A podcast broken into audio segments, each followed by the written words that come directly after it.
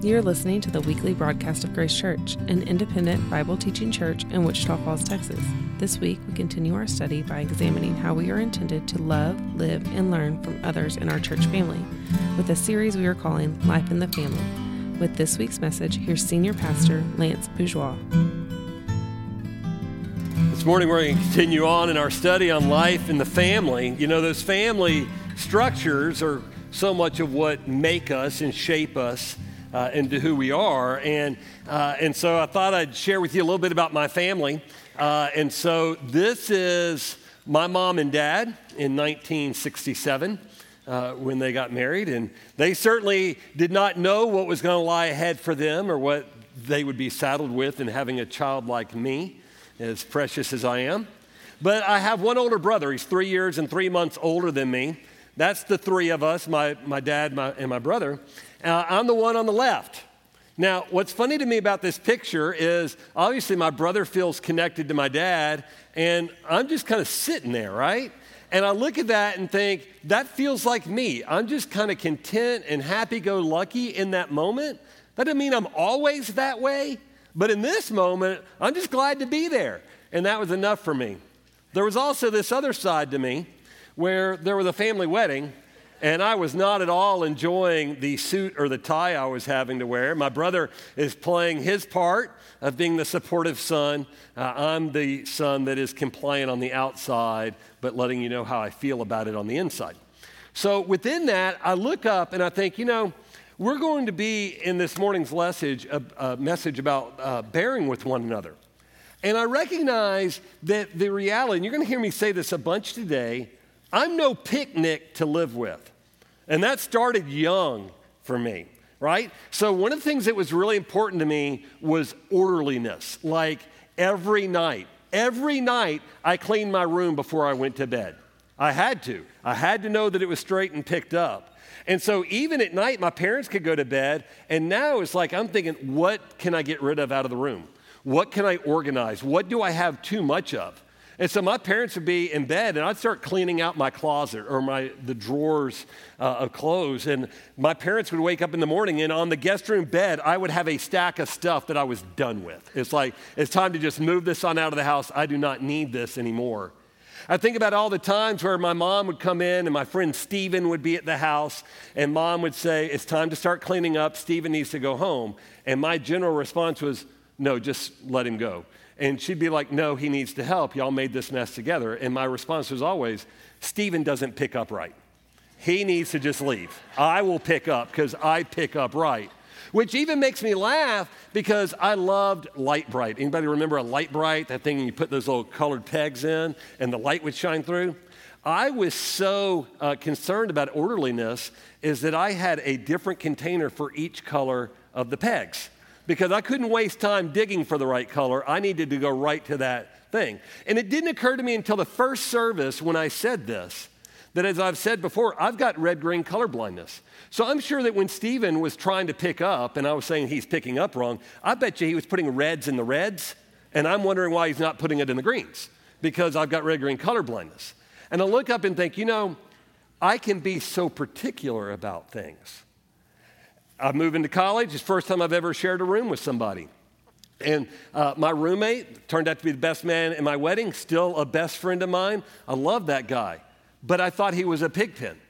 And I told Ellen any number of times in the course of, uh, of college that my friend was a pigpen. So you can imagine how well it went over when six months into marriage, I said, Ellen, living with you is a lot like living with him. because guess what? He didn't pick up right. Ellen didn't pick up right, which says, I'm no picnic to live with. And I'm going to tell you, every story I tell you today has already been approved from my wife because there's another one coming. And she has already given me the green light to share these stories. But I want you to think with me when we come to this passage in Proverbs about iron sharpening iron, one man sharpens another is the fact that we can go into these family relationships with the idea that I'm right and you're wrong. Because I think we're really comfortable with the idea that God wants to use us to sharpen another person.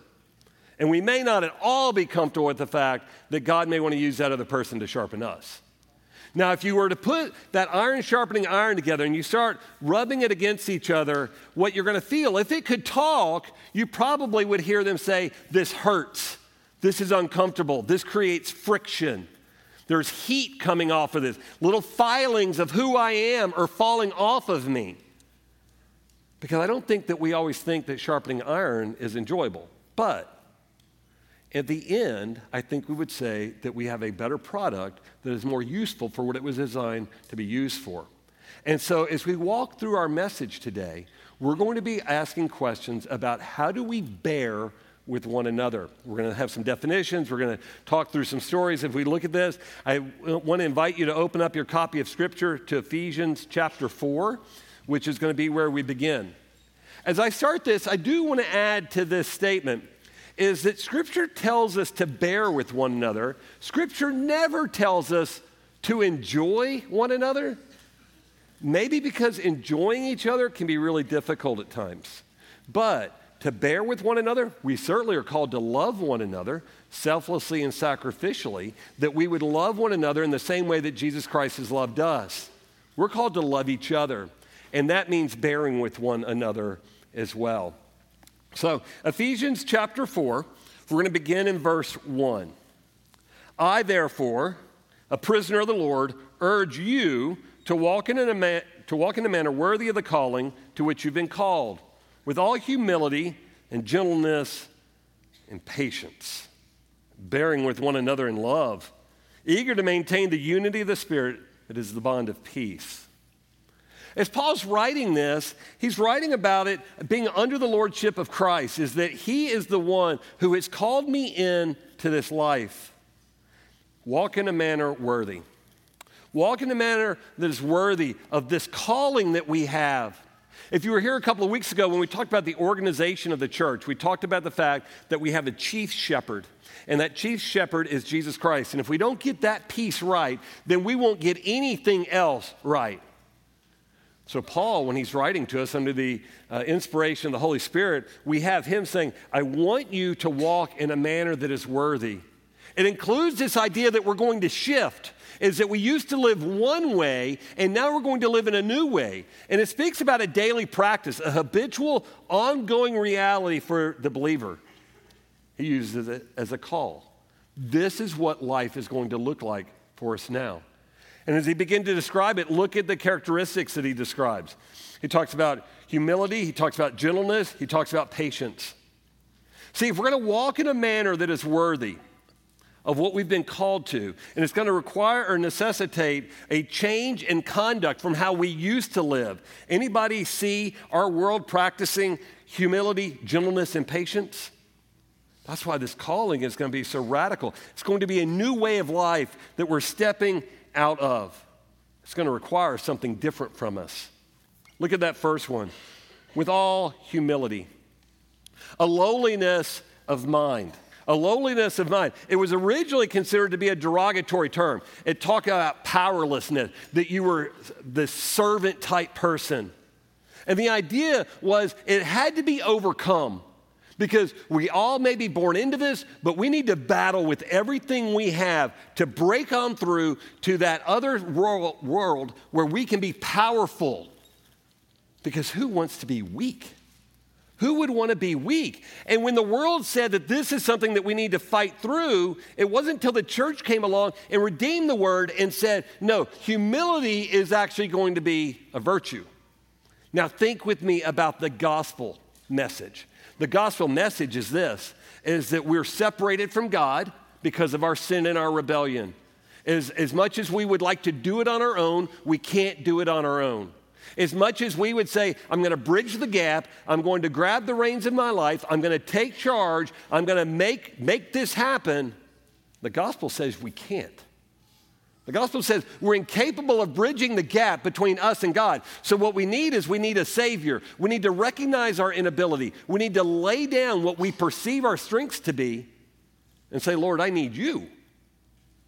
And we all come together in that moment, that in that moment that we can say, okay, it's not about me. I'm not the, I'm not the chief end of what I'm after.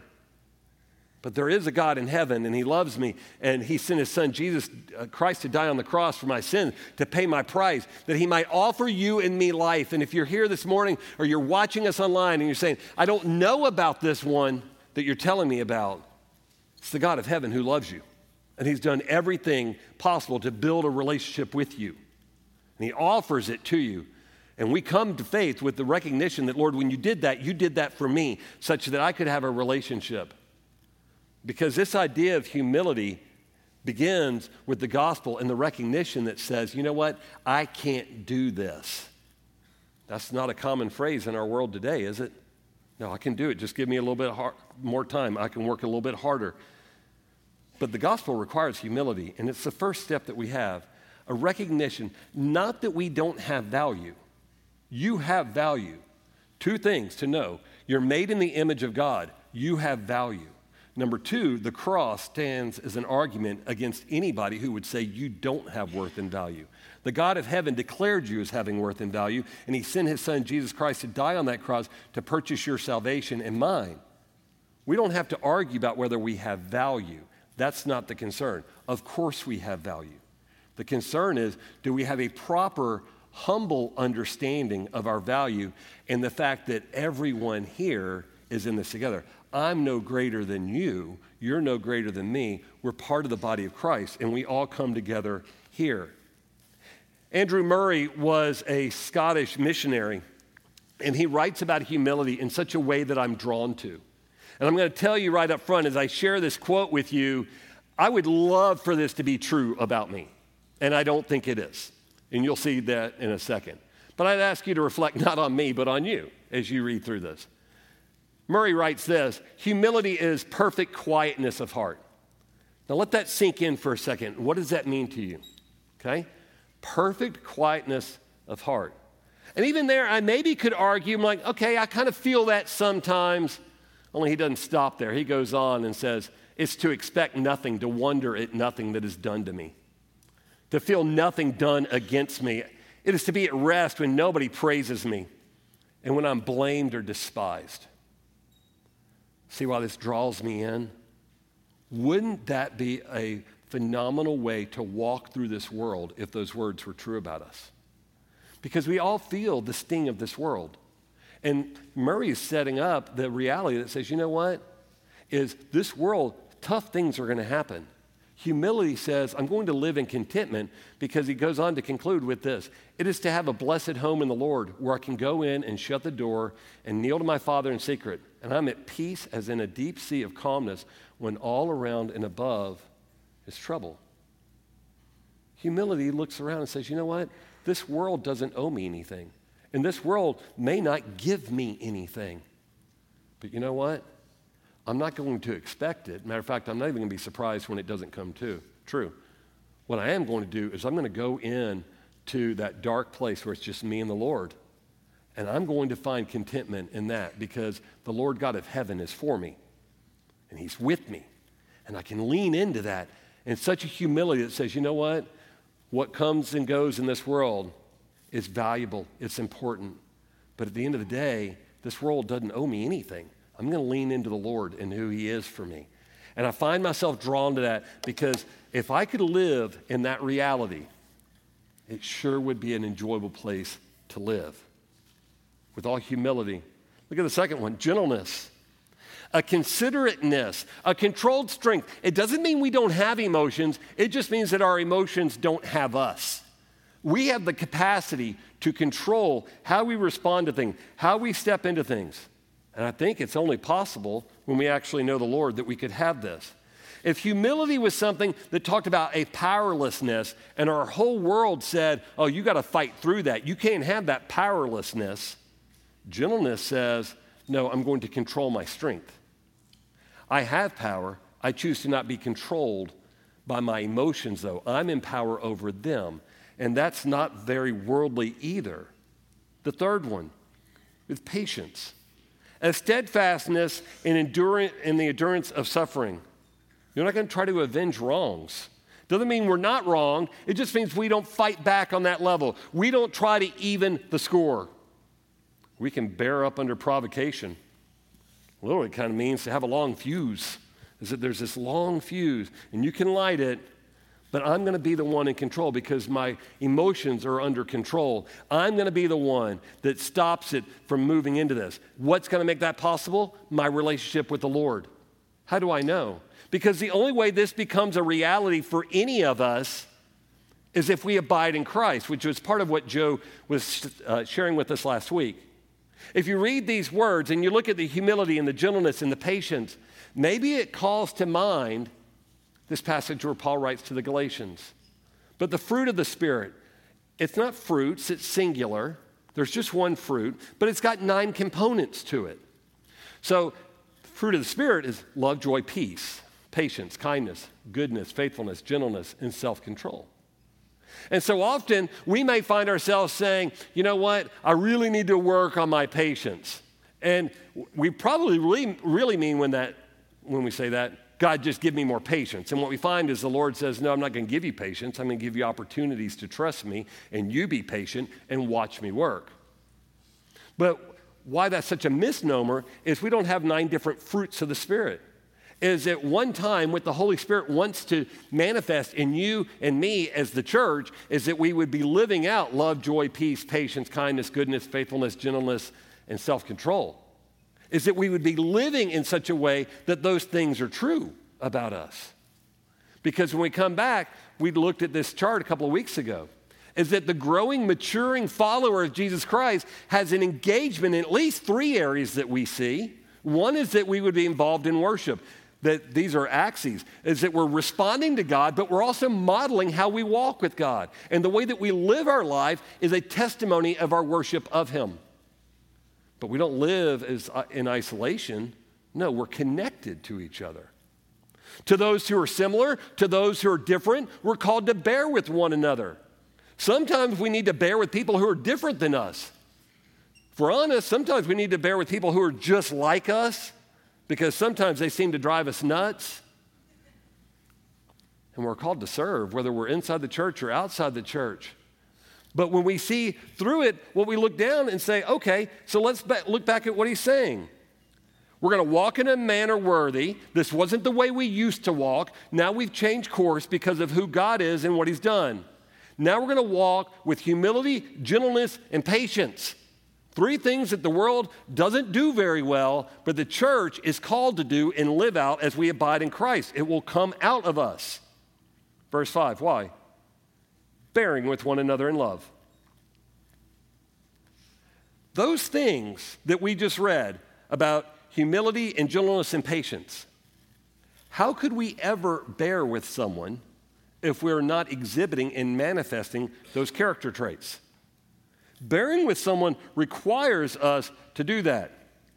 Now, Paul writes to the church at Rome these words If possible, so far as it depends on you, live peaceably with all. Let me encourage you. For me, little Lance, who likes to have everything orderly and organized and put away, I feel that way in relationships. Now, here's where I find real encouragement in this verse because I don't like any of my relationships to be at odds. I want them to be organized and cleaned up and put away in a proper way. And I recognize I'm not in control of that. So when Paul writes this, let's recognize there's two caveats in this passage. If possible, if possible, it may not be possible due to whatever reason past history, water under the bridge, whatever the conflict was, how badly you were hurt, how badly the other person was hurt, an inability to leave something behind, whatever. I'm not offering any judgment in that, just the recognition that it may not be possible.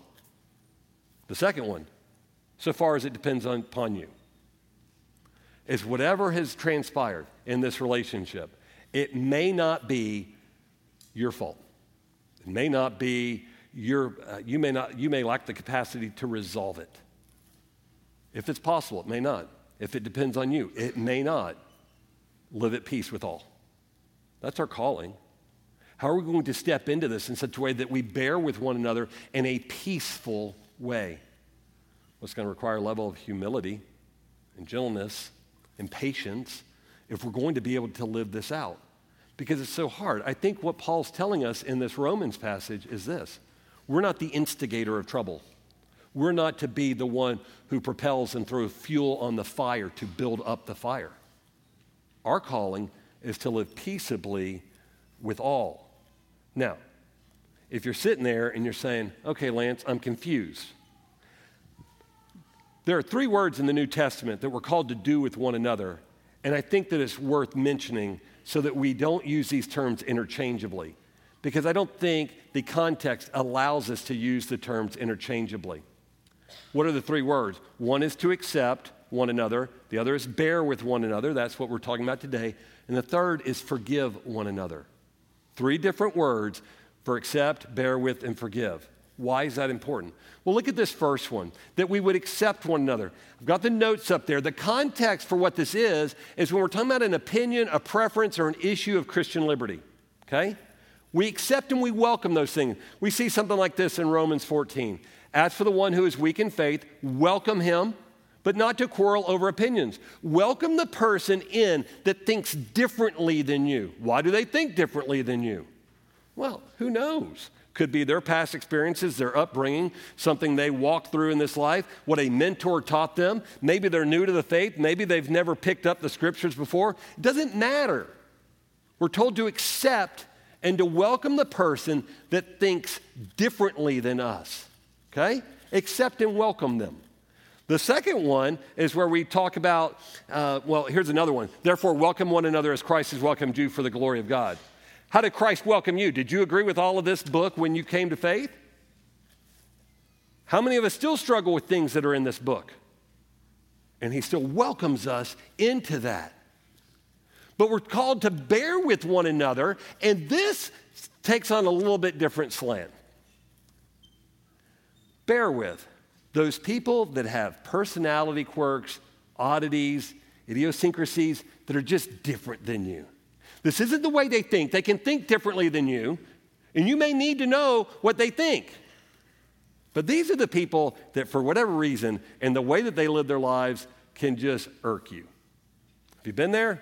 I know y'all haven't. But if you had thought about it, maybe there was at some point, and we see that in this Ephesians 4 passage, in the Colossians 3 passage, we're going to turn to in a minute. But I want to show you the third one forgive.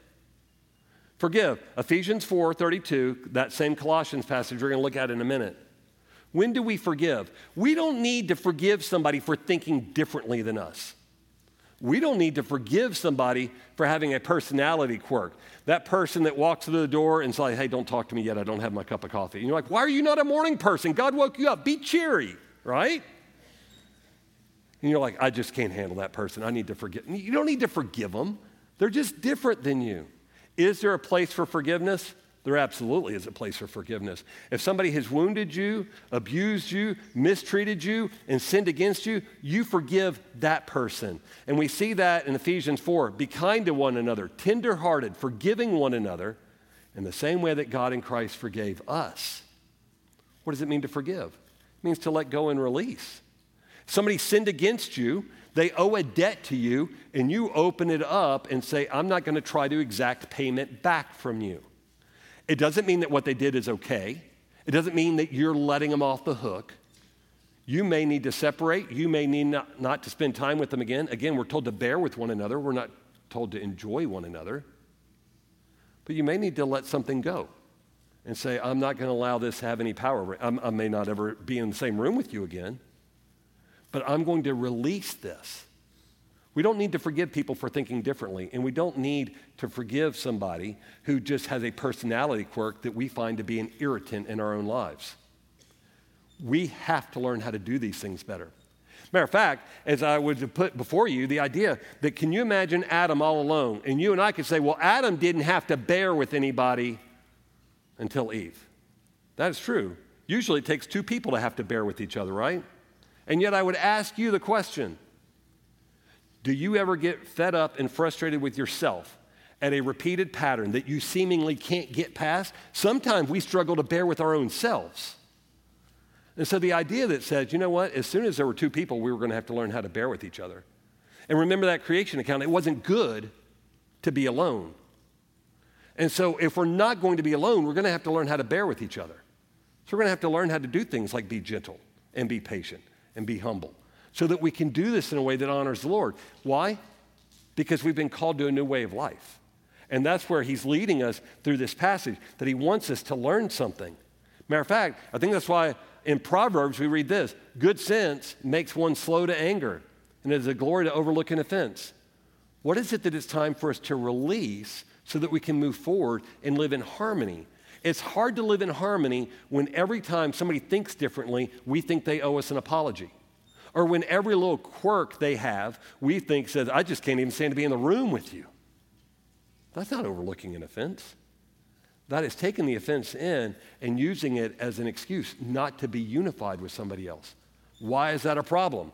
Well, look back down at Ephesians chapter 4, verse 3. We're going to bear with one another in love, eager to maintain the unity of the Spirit and the bond of peace. Catch the word? Eager to maintain. Eager to maintain, not create the peace. God already created the peace. God created peace between us and Him and with us with each other.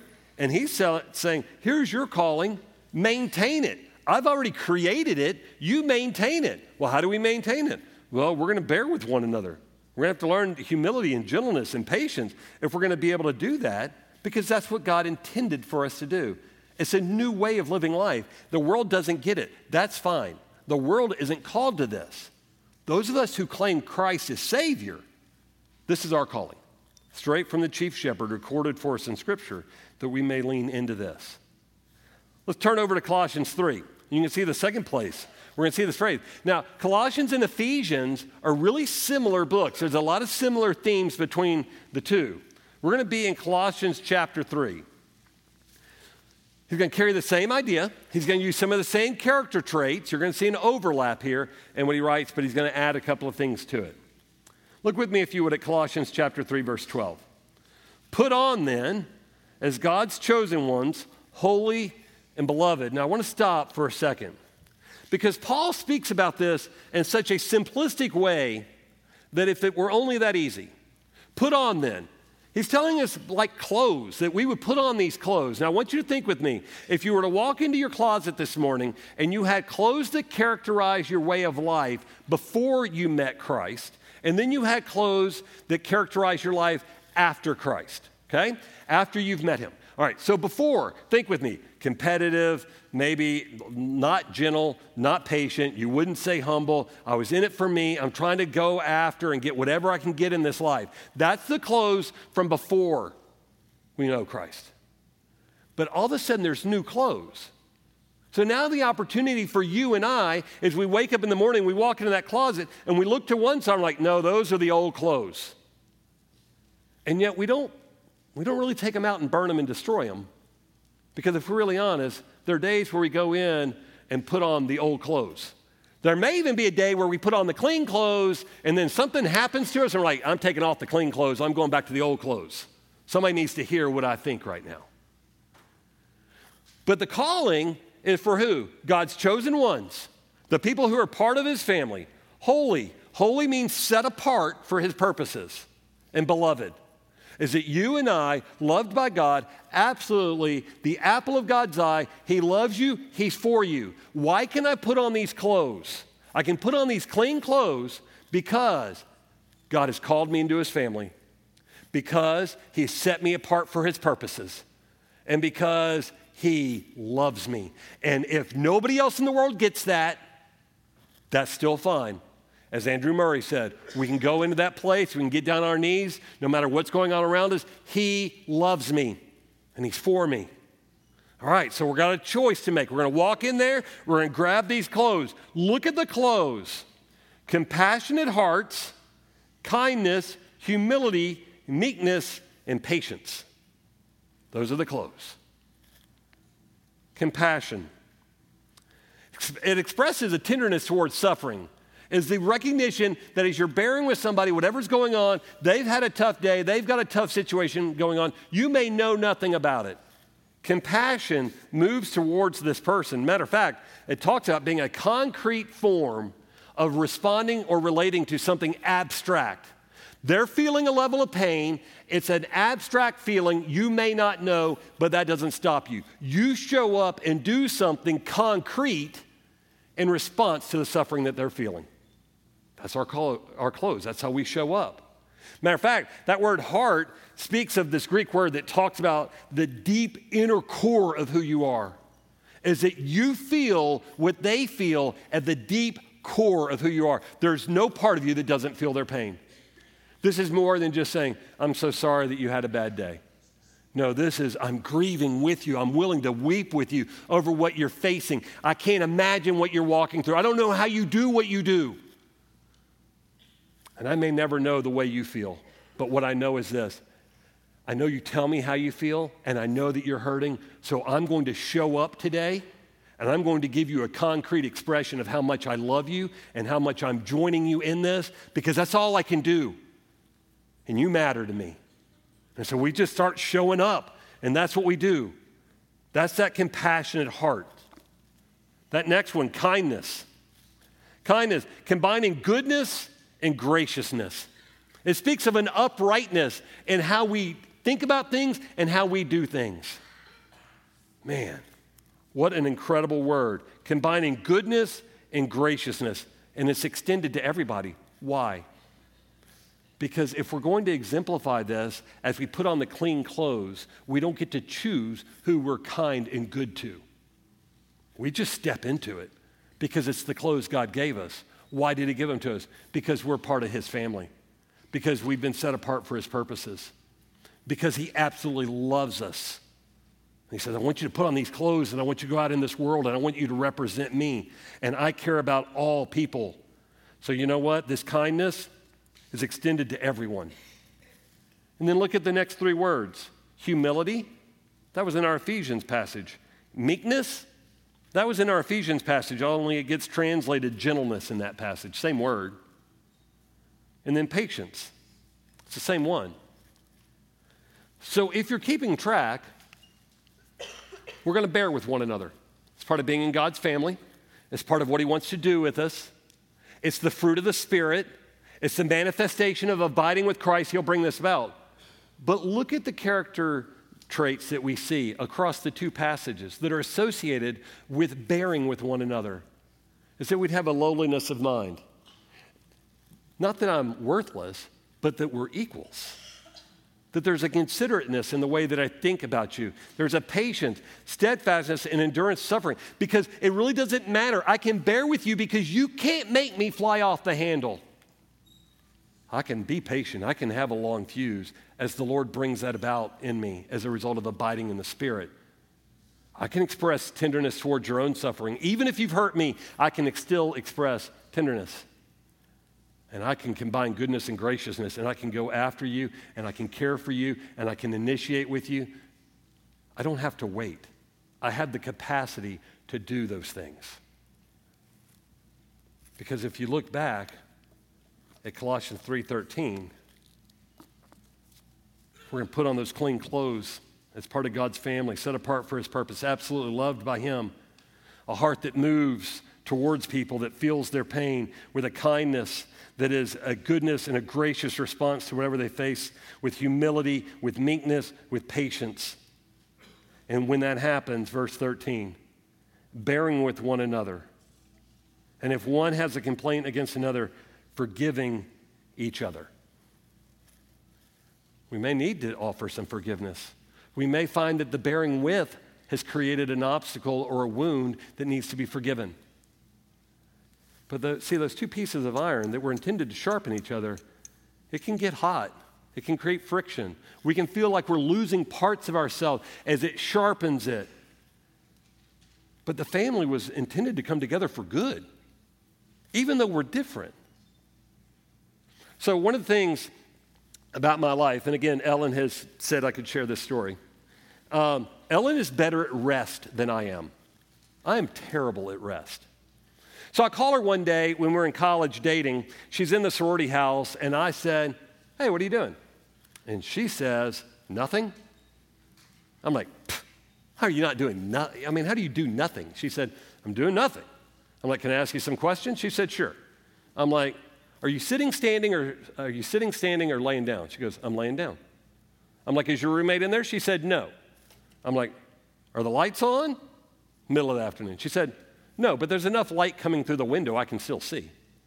I'm like, Is TV on? She said, No. I'm like, Is music on? She said, No. Are you reading? No. What's your hand doing? She said, Twirling my hair.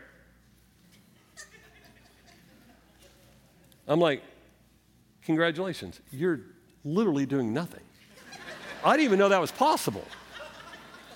And she would say, I wasn't doing nothing, I was resting, I was thinking, processing.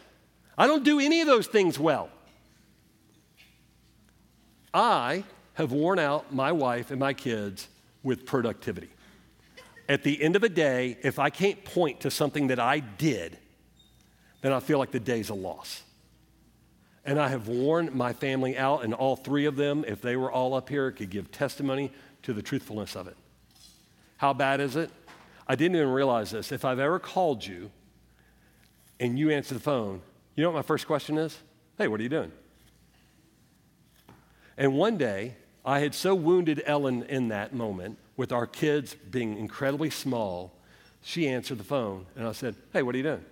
And she says, why do I have to be doing something? Why is it not enough that I'm taking care of our kids? You know who created that response? Me. Because you know what?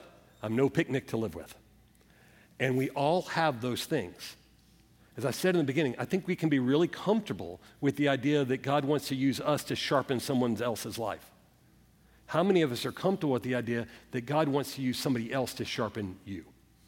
See, that takes on a different tone when all of a sudden we have to recognize. Because as I do pro- personality profiles with people, it seems like a lot of times I'm like, here you are, like, yes, that's me. That's the perfect personality. Why doesn't everybody want to be that way? And you're like, uh, I don't know. If I went through mine, I'd be like, look at how great this guy is. Who wouldn't want this guy as their friend or their husband or their father? And I got three people like, uh, yeah, you're no picnic to live with. because whatever happens in my life, I have framed it and shaped it so that I could live life in a way that I felt like or deemed successful. Ellen is much better at rest than I am. I feel like I am too busy trying to be productive. And so when I come to these passages, I've got to start thinking okay, what do I do? Because 30 years of marriage, I'm still no picnic to live with. Years ago, I saw a pastor that wrote this, this uh, down God will send a difficult person in your life today to mold you. And I read it, and I'm like, oh, who's that person going to be? And then I start looking for people. I'm like, it's you, isn't it? You're the one God sent to mold me. And I get really uptight about it. Because they're not putting away the Lite-Brite pegs correctly.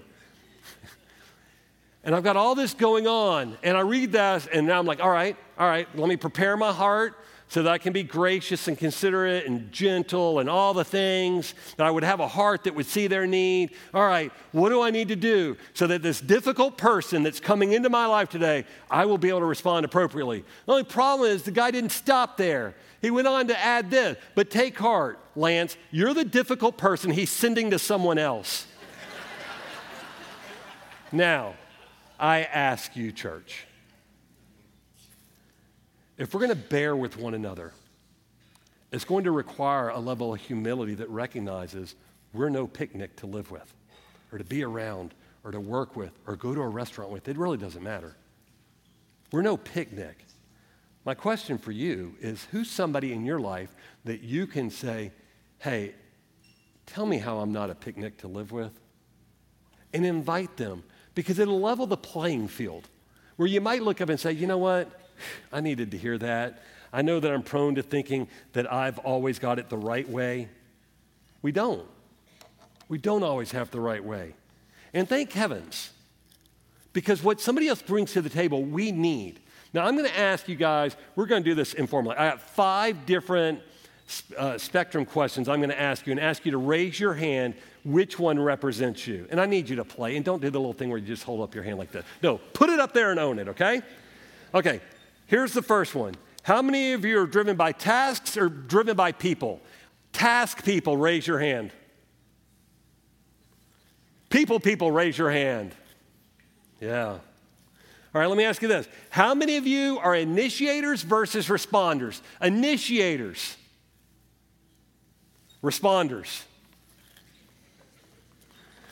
Okay, are you a creative thinker or a concrete thinker? Creatives, raise your hands. Concrete thinkers, raise your hands. We got people keeping score over here. How many of you are like my wife and you're energized by thinking and processing internally versus being energized by people, which is me? How many of you are energized by downtime?